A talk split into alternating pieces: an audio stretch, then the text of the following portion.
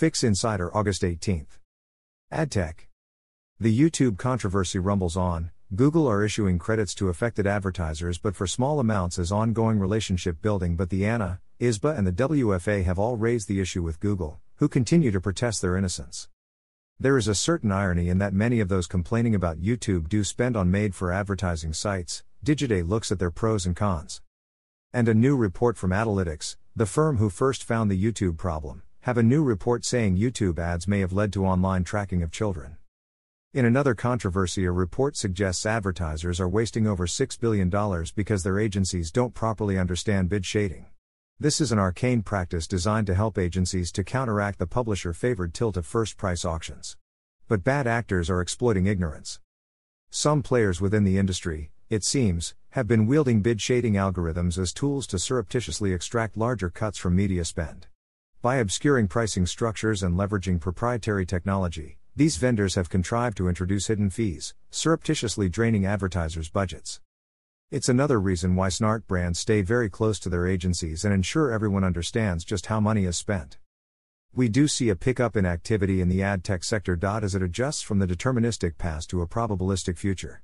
Luma note the shift from verification to curation, optimization, and Digiday go deeper. I think everyone sees that a rear view mirror is less useful than a route finder. Brian Morrissey points out how tough the media business is, but newcomers keep showing up.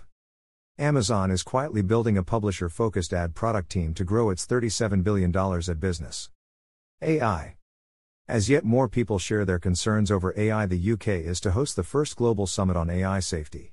It's being held in November at Bletchley Park, the tourist attraction celebrating our ingenuity with codes during World War II. I visited this week and it's interesting but hardly a beacon of high tech. It is almost equidistant between Cambridge and Oxford though.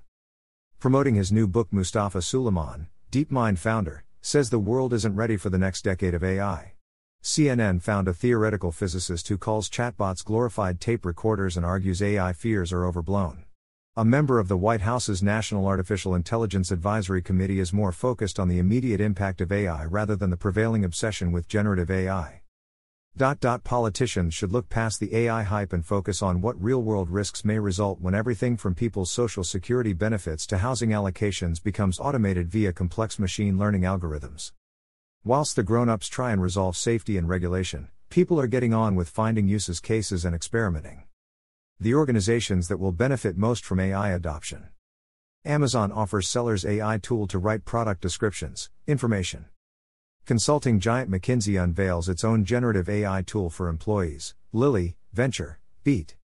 Generative AI applications, an investing framework.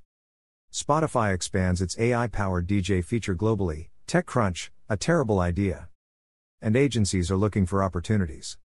A comprehensive look at the holding company's AI strategies and investments to date, Digiday.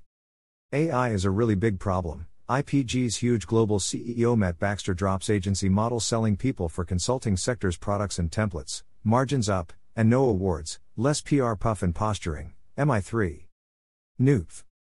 Been expected for a while but finally here. Trad TV accounts for less than half of US viewing time for the first time. Wall Street Journal. Is the growth or streaming a given though? The FT look at how streaming prices are going up and we know content budgets are being cut back. You have to be releasing enough content that in any given period, there's something really good, he said. You need a lot of hits, and to get them, you have to take a lot of trips to the plate, Price said. He said streaming services should focus on programming that appeals to the growing parts of their user bases. The one place subscription prices are not rising are the ad supported packages. Another place Netflix is looking for revenue is games, with cloud based gaming being tested to see whether games on TV is feasible. They added mobile games back in 2021 and the TV games will be controlled by users' phones. Deloitte see the future as personalized, immersive sports and streaming players are well positioned to play here. Content like the Lionel Messi docuseries coming to Apple show how sports content is morphing away from live action and can evolve to be more personalized. There is a dissenting voice claiming that most sports docuseries don't live up to the hype and garner low audiences. Are the PE firms buying sports focused production firms wrong? The NFL are increasing the prices of their packages as they extend coverage to include TVs and will now stream the content from their cable channels. They do this just as YouTube is adding a monthly payment option for their NFL content, suggesting sales of the annual package are disappointing. Sports can't be treated like the golden goose. Merchant. The grocer has an interview with Tony Hoggett, head of grocery at Amazon. Formerly the group chief strategy and innovation officer of Tesco, his hire was a statement of intent by Amazon. And whilst the interview doesn't give much away, it's clear Amazon intend to win in grocery. Hoggett's remit has backing from the highest level. Amazon CEO Andy Jassy this year confirmed grocery was a really important and strategic area for the business. It was crystal clear, right there, that Amazon is serious about grocery, Hoggett says. He does mention the new tech where Amazon lets you pay with your palm, but that goes a lot further than grocery, as it has the potential to make Amazon a key player in payment.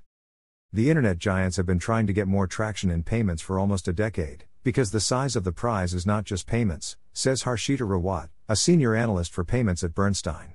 Companies that become the identity provider for a person also get the opportunity to sell them other goods and services, and insinuate themselves deeper into their lives in myriad other ways, she adds. The grocer has an opinion piece on the importance of first party data in retail and FMCG. First party data is the new battleground for loyalty across retail. Brands are adopting this to understand customer buying habits so they can target them across all channels in a personalized way. Those retailers reliant on Google and Meta as key revenue streams need to be integrating and activating first party data now, or they risk missing out on loyalty and media monetization. The fast last mile firms left are trying to put a positive spin on their business. Delivery Hero talk of positive adjusted EBITDA. Deliveroo do too and claim to be approaching cash flow break even. And GoPuff are looking to boost their membership program. This sector needs fresh thinking or will be subsumed by the traditional supermarkets and, or Amazon. A related sector that many thought would struggle post COVID is meal kits. They are on a similar spectrum to both fast last mile grocery and takeaways like Uber Eats. But German based HelloFresh overcame a drop in meals shipped to deliver a profit of 192 million euros, apparently down to customer loyalty and a lower marketing spend. UK rival Gousto is market leader in the UK but seemingly has some issues between investors. Business of Fashion spotted the problem with DTC brands saving money on performance media, they need to find other ways of attracting customers and brand is expensive. As we see a new report on the digitization of the store 2023, one retailer gets how important staff are. Trader Joe's executives say employees will never be replaced by self checkout, and he insists those chatty cashiers are not trained to flirt. Why is Temu so cheap? A day shopping on the popular but ruthless Chinese app, Times. Plus plus. Retail media networks, everything ad buyers and sellers need to know about the $125 billion trend. I didn't know I was bisexual, did Netflix find out before me? 20 years after my TiVo thinks I am gay. The unsurprising economics of subscriptions. Ad agencies have been running an all you can eat buffet for years. Seven VCs explain why the creator economy still has legs. Tech, Crunch. Spotify tunes into data driven creative. In the latest Firestarters podcast from Google, Agathe Guerrier, Global Chief Strategy Officer of TBWA backslash worldwide, discusses the role creativity plays in creating net new value and enabling both disruptive and incremental growth. NYC bans TikTok on government devices, CNBC. Our latest Good TikTok creative looks at an excellent campaign from Currys celebrating their own staff with a good rap.